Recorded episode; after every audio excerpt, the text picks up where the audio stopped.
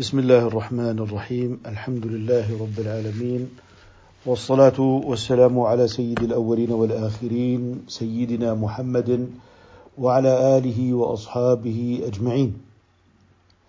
كنا قد تحدثنا سابقا عن معنى قول الناظم رحمه الله تعالى وما به قد خطب النبي تعميمه في المذهب السني بمعنى أن ما خطب به النبي صلى الله عليه وسلم آه، وهذا يعتبر آه، خطابا لأمته. هذا هو الأصل إلا ما دل الدليل على خصوصية للنبي صلى الله عليه وسلم. هذا ما مضى الحديث فيه. والآن نتابع ما هو في جانب الأمة. هل يدخل فيه النبي صلى الله عليه وسلم أم لا يدخل؟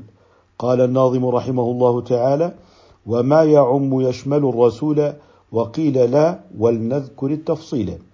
إذا آه، هنا يقول إن الألفاظ التي هي آه، ألفاظ عامة كالناس والأمة وعباد الله والمؤمنون والمسلمون تشمل النبي صلى الله عليه وسلم.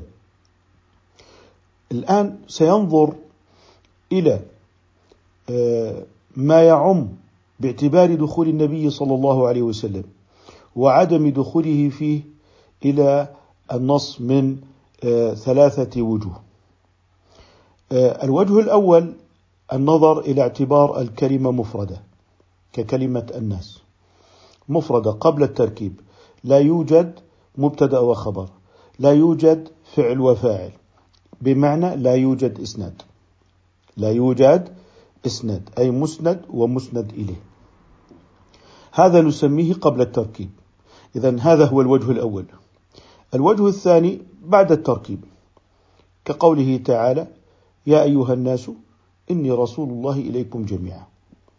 فهذه الآية الكريمة الكلمة أي الناس فيها أصبحت مركبة وهناك مسند ومسند إليه.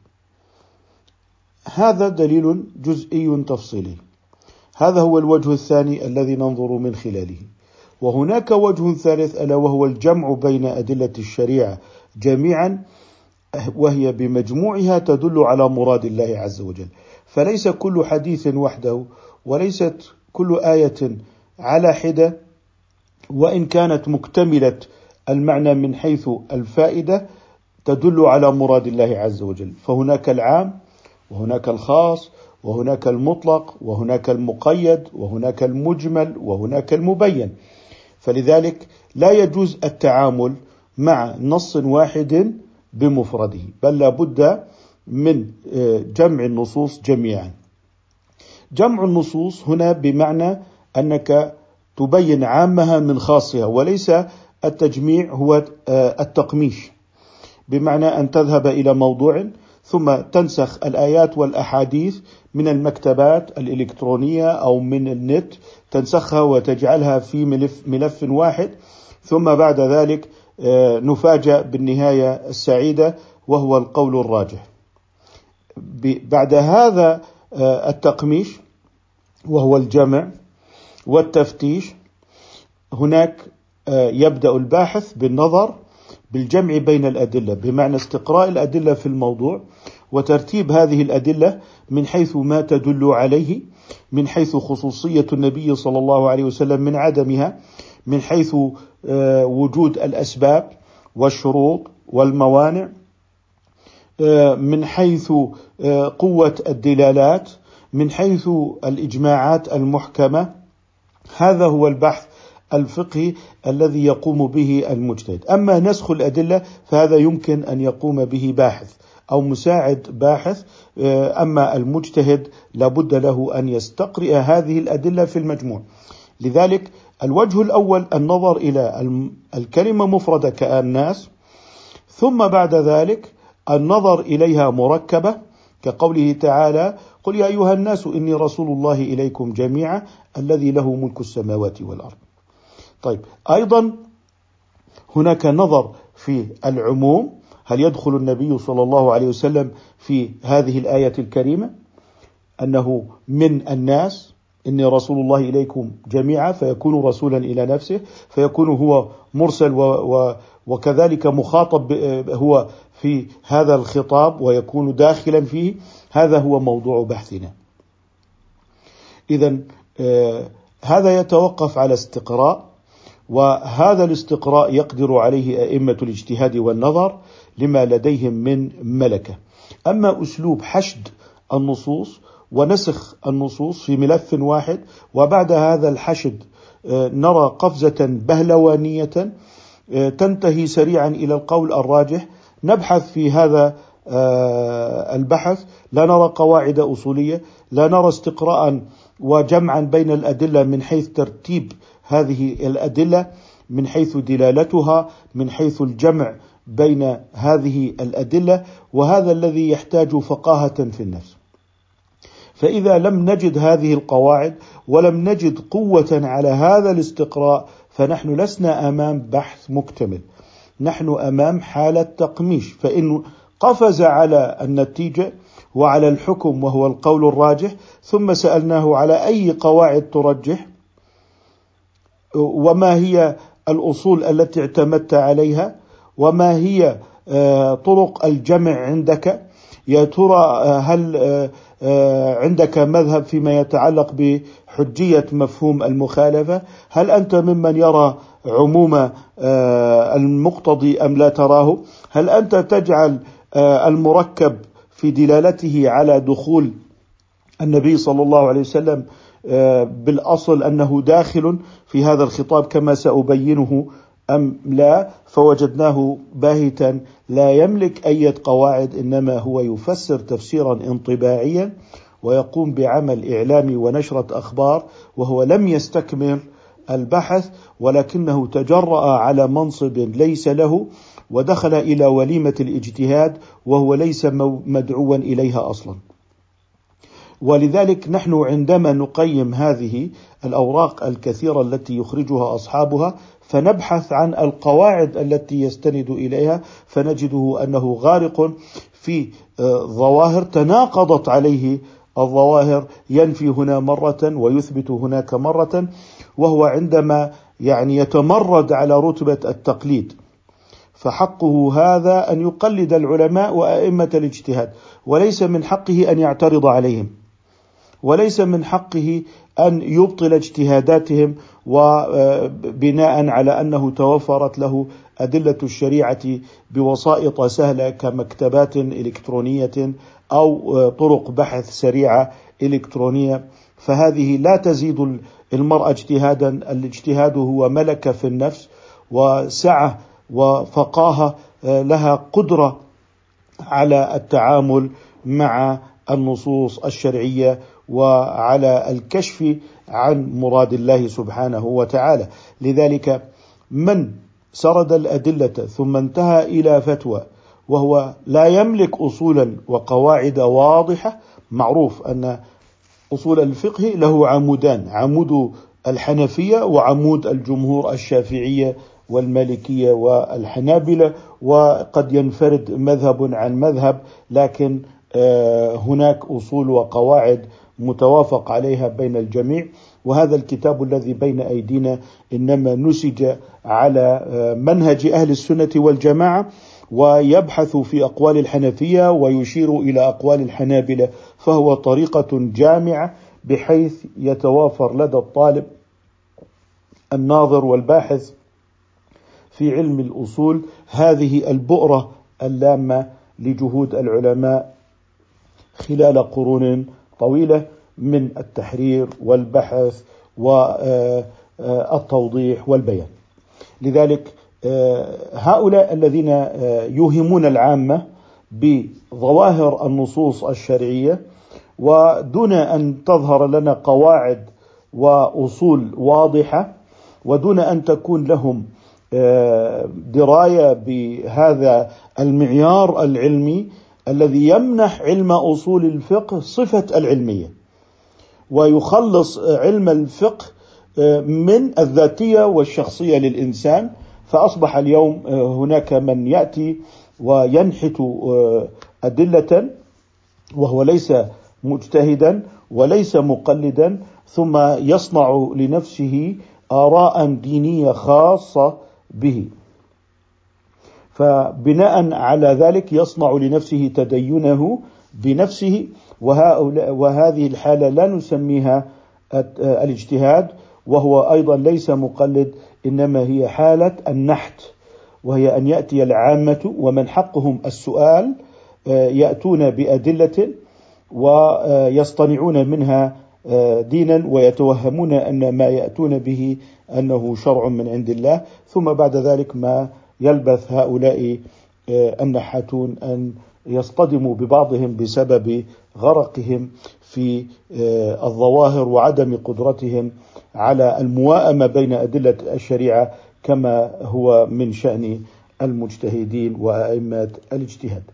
لذلك نقول إن علم أصول الفقه هو الذي يجعل الفقه آه، علما وليس رايا شخصيا وليس من آه، ميول الفقهاء إنما هو علم وكتب بناء على قواعد بحثية وتمثل معيارية وهذه القواعد البحثية هي التي تمنح صفة الدين وتمنح صفة آه، العلم للفقه الإسلامي، أما الزعم آه، هؤلاء ليسوا معصومين، نقول أيضا الأطباء والمهندسون أيضا ليسوا معصومين، فهذا الكلام الذي يزعم أنهم ليسوا معصومين لا يفيد في البحث الفقهي ولا في البحث العلمي شيئا ولا يضيف أي آه، علم كما أنه لا يثير بحثا إذ إن جميع الباحثين ليسوا معصومين وهذا لا يفيد شيئا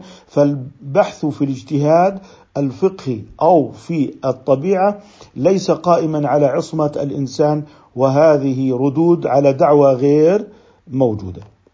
لذلك آه، عندما يؤصل الفقهاء علميا للفقه الإسلامي ويتحدثون عن هذه المعيارية إنما يريدون أن يقدموا للسائلين والمستفتين علوما.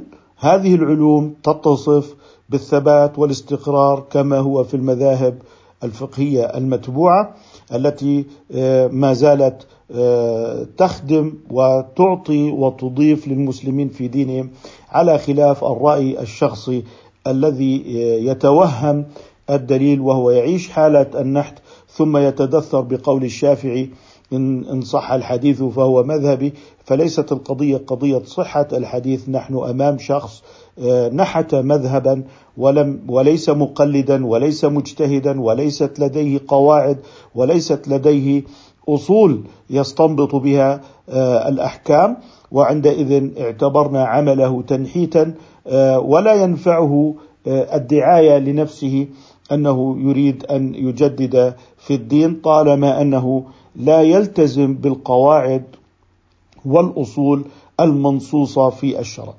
نحن هنا عندما نتكلم عن آه، القواعد المعيارية إنما نتكلم عن أعمدة توضع في آه، عقول الفقهاء والباحثين بحيث تمثل هذه الأعمدة جوانب الاتفاق وجوانب آه، التفكير في مسائل الشرع وتخلص هذا الشخص من جانب الجماعة أو من جانب الموالاة أو من جانب المعارضة فلا يكون الفقه منحازا إلى هذه آه، الجماعات وما إلى ذلك من الأحزاب أو الموالاة أو المعارضة بحيث ينتهي الفقيه المجتهد إلى علم يقدمه للناس يكون فيه الجماعة في الدنيا إن شاء الله وكذلك النجاة في الآخرة. اذا نحن ما زلنا في آه، هذا المبحث في العموم نبحث اولا في الكلمة مفردة ثم نبحث في الكلمة بعد التركيب بالدليل جزئي تفصيلي ثم بعد ذلك نقوم بعملية استقراء لمجموع الأدلة من الكتاب والسنة وعرض آه، هذه آه، النصوص الشرعية على الإجماعات التي تعين على فهم هذه النصوص. ومن ثم يتمكن الفقيه المجتهد من رد المتشابهات إلى المحكمات. خلاصة الأمر في هذا أننا أمام ثلاثة وجوه، الوجه الأول لغوي وهو الكلمة مفردة. كذلك الوجه الثاني يستفاد من اللغة من ناحية التركيب. وقواعد اللغة والوضع اللغوي. الثالث هو الشرعي وهو المهم جدا بمعنى أنك تريد أن تعرف مراد الشارع لا تكتفي بلغة امرئ القيس والنابغة. هناك ما هو أبعد من هذا.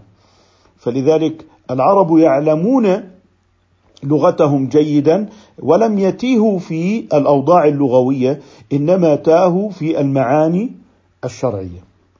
الطوائف هناك المعاجم وكانوا متمكنين من البلاغة واللغة لكنهم تاهوا في المعاني الشرعية.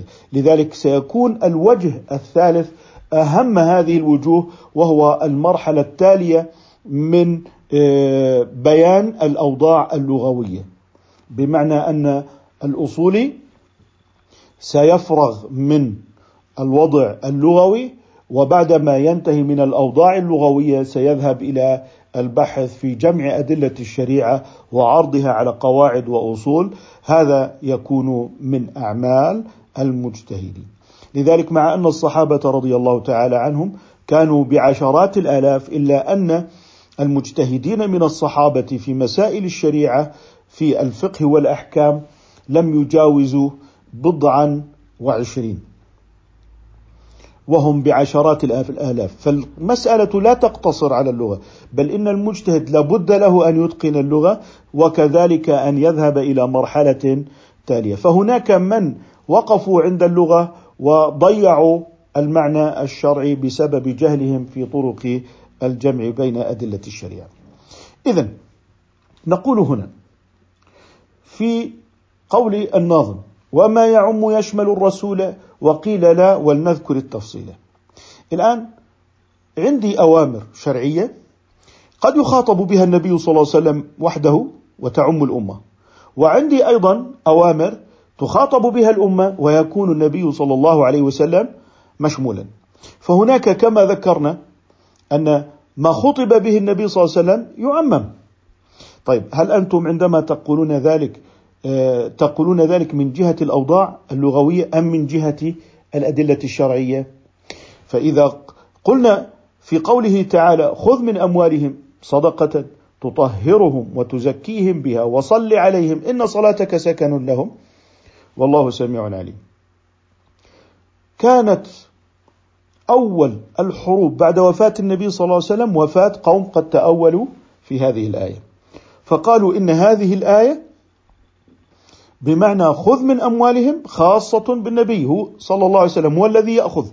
لكن أبا بكر رضي الله تعالى عنه الذي يفهم مراد الشارع كما جاء في صحيح البخاري أنه رضي الله تعالى عنه فهم أن ما خطب به النبي صلى الله عليه وسلم خطب به خطبت به الأمة. فعن ابن عمر أن رسول الله صلى الله عليه وسلم قال هذا في صحيح البخاري أمرت أن أقاتل الناس حتى يشهدوا أن لا إله إلا الله وأن محمدا رسول الله ويقيموا الصلاة ويؤتوا الزكاة. فإذا فعلوا ذلك عصموا مني دماءهم وأموالهم إلا بحق الإسلام وحسابهم على الله. فالآن ينظر أبو بكر إلى أن ما أمر به النبي صلى الله عليه وسلم أمر به كل إمام. وأول إمام بعد رسول الله صلى الله عليه وسلم كان أبا بكر. إذا عندما نستدل لقواعدنا الأصولية إنما نستدل بالكتاب والسنة واستمرار هذا العلم من لدن أصحاب رسول الله صلى الله عليه وسلم إلى أن ألف فيه بقلم الإمام الشافعي والأمة ما زالت تحرر قواعد وتبين للناس أن هذا الفقه الإسلامي عندما يتكلم فيه علماؤه لم يكونوا يتكلمون بانطباعات نفسية وتفسيرات شخصية أو بميول حكومية أو بميول موالاة ومعارضة وما إلى ذلك إنما كانوا ينطلقون من قواعد علمية. فلذلك رضي الله عنه قال والله لو منعوني عناقا كانوا كانوا يؤدونها إلى رسول الله صلى الله عليه وسلم لقاتلتهم عليه. اذا أبو بكر لم يقبل من هؤلاء الذين تأولوا على وفق الوضع اللغوي على وفق الوضع اللغوي. فهناك من من حروب الردة ما كان لمن ادعى النبوة ومن ارتد عن دين الإسلام. وهناك من لم يرتدوا عن دين الإسلام لكنها سميت حروب الردة لكثرة المرتدين. لكن هناك من الفئات التي أقرت بالنبوة ولم ترتد عن الإسلام. لكنها تأولت تاويلا فاسدا أدى إلى هذه الحرب.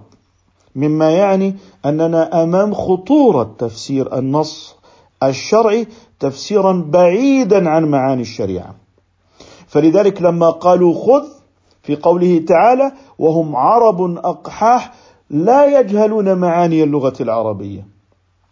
فلما تأولوا خذ قالوا هذا خاص بالنبي صلى الله عليه وسلم.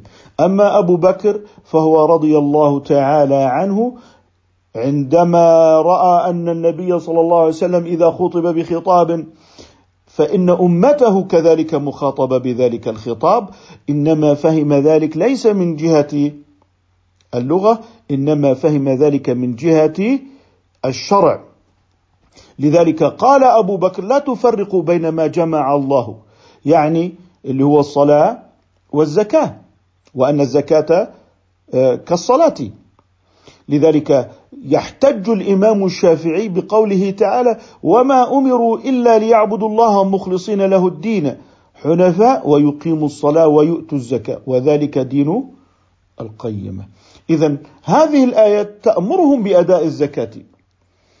وهذا لم ي... وإن لم يكن خاصا بالنبي صلى الله عليه وسلم إلا أنهم مأمورون بأداء الزكاة في حياة النبي صلى الله عليه وسلم و في آه، حياة أبي بكر والخلفاء وفي كل وقت. إذا آه، لا يجوز لهم أن يضعوا فرضا فرضه الله سبحانه وتعالى. لذلك في فهم الصديق ماذا قال؟ قال والله لأقاتلن من فرق بين الصلاة والزكاة فإن الزكاة حق المال. والله لو منعوني عناقا كانوا يؤدونها إلى رسول الله صلى الله عليه وسلم لقاتلتهم على منعها. قال عمر رضي الله عنه فوالله ما هو إلا أن قد شرح الله صدر أبي بكر رضي الله عنه فعرفت أنه الحق. يا ترى أن عمر آه، كان آه، في حواره مع الصديق آه، كانوا مختلفين في قتال كفار منعوا الزكاة أم كانوا مختلفين في قتال مسلمين بغاة؟ هل عمر لا يعرف الكفر من الإيمان حتى يراجع الصديق؟ هل أبو بكر احتج على آه، عمر أن هؤلاء كفار؟ لم يحتج عليه بأنهم كفار. إنما كان الخلاف في أداء الزكاة. لذلك لم يكن الحوار بين الصديق وعمر رضي الله تعالى عنه أنه في قتال كفار ومرتدين بل كان ذلك مسلما. لا يحتاج إلى بحث ولا إلى نظر إنما كان في قتال مسلمين. منعوا الزكاة متأولين لكن هذه الحرب ماذا كان سببها؟ كان سببها أنهم يظنون أن ما خطب به النبي في قوله تعالى خذ من أموالهم صدقة تطهرهم وتزكيهم بها ظنوا أن هذه خاصة برسول الله بينما المجتهد الذي يجمع الأدلة الذي لا يفرق بين الصلاة والزكاة الذي لا لا يرى أنه لا يجوز إسقاط فرائض الشريعة بعد وفاة النبي صلى الله عليه وسلم شن هذه الحرب. إذا النبي صلى الله عليه وسلم علم أصحابه طرق الاجتهاد والنظر لكن هؤلاء المرتدين لم يكونوا قادرين على فهم آه، نص الشريعة من جهة أدلة الشريعة الأخرى. فهم فاهمون للأمر والخطاب من حيث اللغة لكنهم ضلوا من حيث الوجه الثالث. قلت آه، عندي الوجه الأول الكلمات مفردة الوجه الثاني مركبة وهذا دلالته لغوية. أما جمع الأدلة في الوجه الثالث هذا هو مسرح الاجتهاد ومحز البحث عند الفقهاء. ولذلك نحن أمام كثيرين. يأتيك بدليل ويهدم دليلا. يأتيك بعام ويهدم خاصا. ويأتيك بخاص ويهدم عاما. ويأتيك بمانع ويهدم المعارض الراجح. لذلك هذا الاضطراب في الفكر الديني اليوم إنما نشأ من التحلل من الوجه الثالث. أما من حيث اللغة فهؤلاء العرب الذين منعوا الزكاة أعلم الناس باللغة منا. فتاهوا من حيث اقتصارهم على الأوضاع اللغوية ولم يحرروا البحث في ما هو بقية أدلة الشريعة وهو ما فعله الصديق رضي الله تعالى عنه. حتى قال شاعرهم ألا أصبحنا قبل نائرة الفجر؟ لعل منايانا قريب وما ندري. أطعنا رسول الله ما كان وسطنا؟ فيا عجبا فما بال ملك أبي بكر؟ فإن الذي يسألكم فمنعتم لك التمر أو أحلى إليهم من التمر سنمنعهم ما كان فينا بقية كرام على العزاء في ساعة العسر. ومن هنا ننظر إلى أن آه، أبا بكر استكمل الجزء الثالث والوجه الثالث من النظر بينما الذين منعوا الزكاة وقفوا عند الأوضاع اللغوية قبل التركيب وبعد التركيب ولم يجاوزوها فكان ذلك خطيئة فادحة في حق دينهم ودماء المسلمين أيضا وأدت إلى حرب. فلذلك هذه الحالة التي أدت إلى حرب آه، كانت بسبب تأويل النص الديني تاويلا فاسدا ونحن الآن نعيش تأويلات فاسدة تؤدي إلى حرب كما هو الحال في حمل ظواهر نصوص الشريعة آه، في كفر المسلمين على كفر المسلمين ثم ارتد ذلك عليهم بالسلاح آه، بسبب تلفيق هذه النصوص ودون استكمال النظر فيما يتعلق بأحكام الشريعة. وأيضا هناك من يتمسك بالوعد فيتحلل من الأعمال. فنحن أمام نقيضين بسبب عدم القدرة على الجمع بين الوعد والوعيد فهناك من جاء بالوعيد وطبق آيات الكفار على المسلمين وهناك من جاء بالوعد وتحلل من فرائض الشريعة وأعمالها ويعني مع الأسف الشديد انتهى الفريقان إلى تصديع وتشقيق هذه الأمة بسبب عدم آه، التعلق بالمعنى الشرعي وأدلة الشريعة. اذا نحن ما زلنا في هذه المقدمة في آه، كيف آه، يفهم الصحابة رضي الله تعالى عنهم أن العام كالناس والأمة وعباد الله في الأصل يدخل فيه النبي صلى الله عليه وسلم آه، سواء قبل التركيب وبعد التركيب. وهذا بعد استقراء مجموع أدلة الشريعة. لكن قد توجد حالة خاصة يكون النبي صلى الله عليه وسلم مخاطبا بخصوصه في حالات ظهور دليل الخصوصية. اذا نحن هنا نقرر الأصول. ما كان عاما سواء قبل التركيب أو بعد التركيب آه، عند وبعد النظر في الأدلة فإننا نعتبر أن الأصل إذا خطب النبي صلى الله عليه وسلم فإن ذلك خطاب لأمته. وإذا خطبت الأمة فإن الأصل في ذلك أن هذا خطاب للنبي صلى الله عليه وسلم وهذا مستقرأ من أدلة الشريعة وليس مستقرأ من المعجم اللغوي أو من قصيدة امرئ القيس والنابغة. بل هناك استكمال للبحث في الوجه الثالث. ولا نكتفي بالوجه الأول والثاني.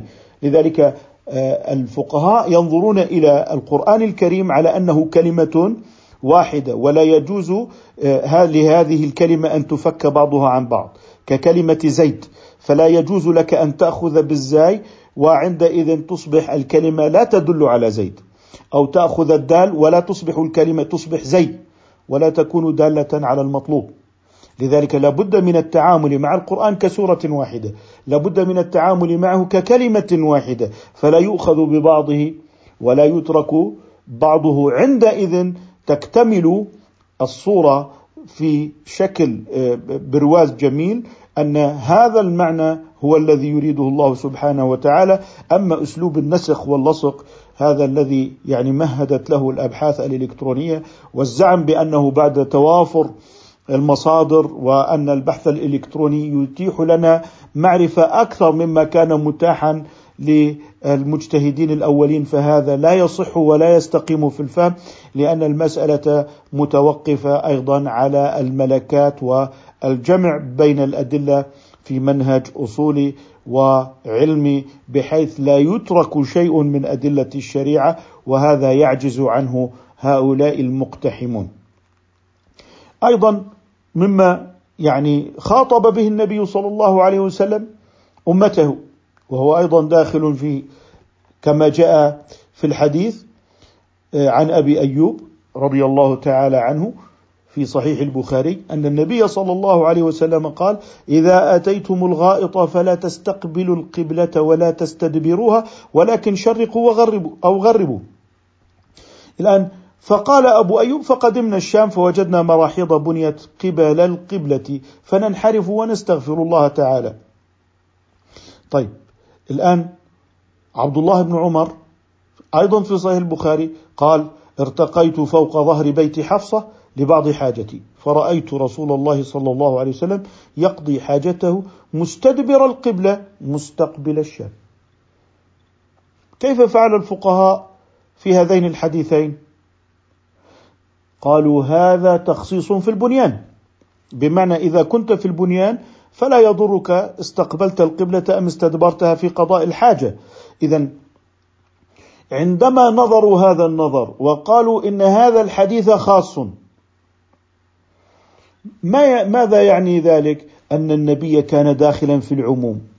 يعني أن النبي صلى الله عليه وسلم في قوله إذا أتيتم الغائط كان داخلا في العموم. فلما جاء آه، هذا الحديث وهو حديث ابن عمر رضي الله تعالى عنه أنه رأى النبي صلى الله عليه وسلم يقضي حاجته مستدبر القبلة.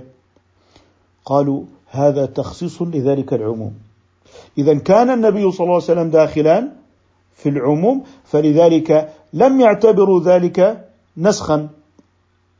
لم يعتبروا ذلك خاصا به لأن الأصل في النبي صلى الله عليه وسلم أنه مبين للأمة وأن فعله بيان للأمة وأنه جاء للنبوة ولم يأتي لبيان ظروفه الشخصية.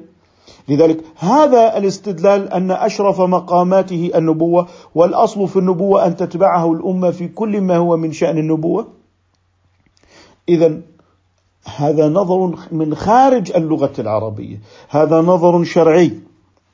فلذلك آه، عندما يأتي العلماء إلى مجموع هذه الأدلة فيريدون أن يعملوا جميع الأدلة. فهنا عملوا بحديث آه، أبي أيوب إذا أتيتم الغائط فلا تستقبلوا القبلة ولا تستدبروها ولكن شرقوا أو غربوا. وأيضا عملوا بحديث آه، ابن عمر في حالة البنيان. إذا عملوا بالحديثين. هذا عام وهذا خاص.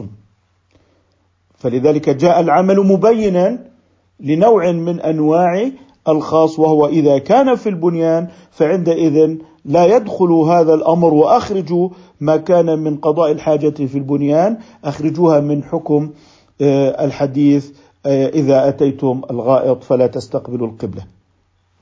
اذا هكذا يعمل الفقهاء جميع الأحاديث لم يهجروا حديثا ويتركوا آه، حديثا ثم يعملوا بآخر بل عملوا بكلا الحديثين. هذا هو المنهج الأصولي في إعمال كل ما جاء عن رسول الله صلى الله عليه وسلم.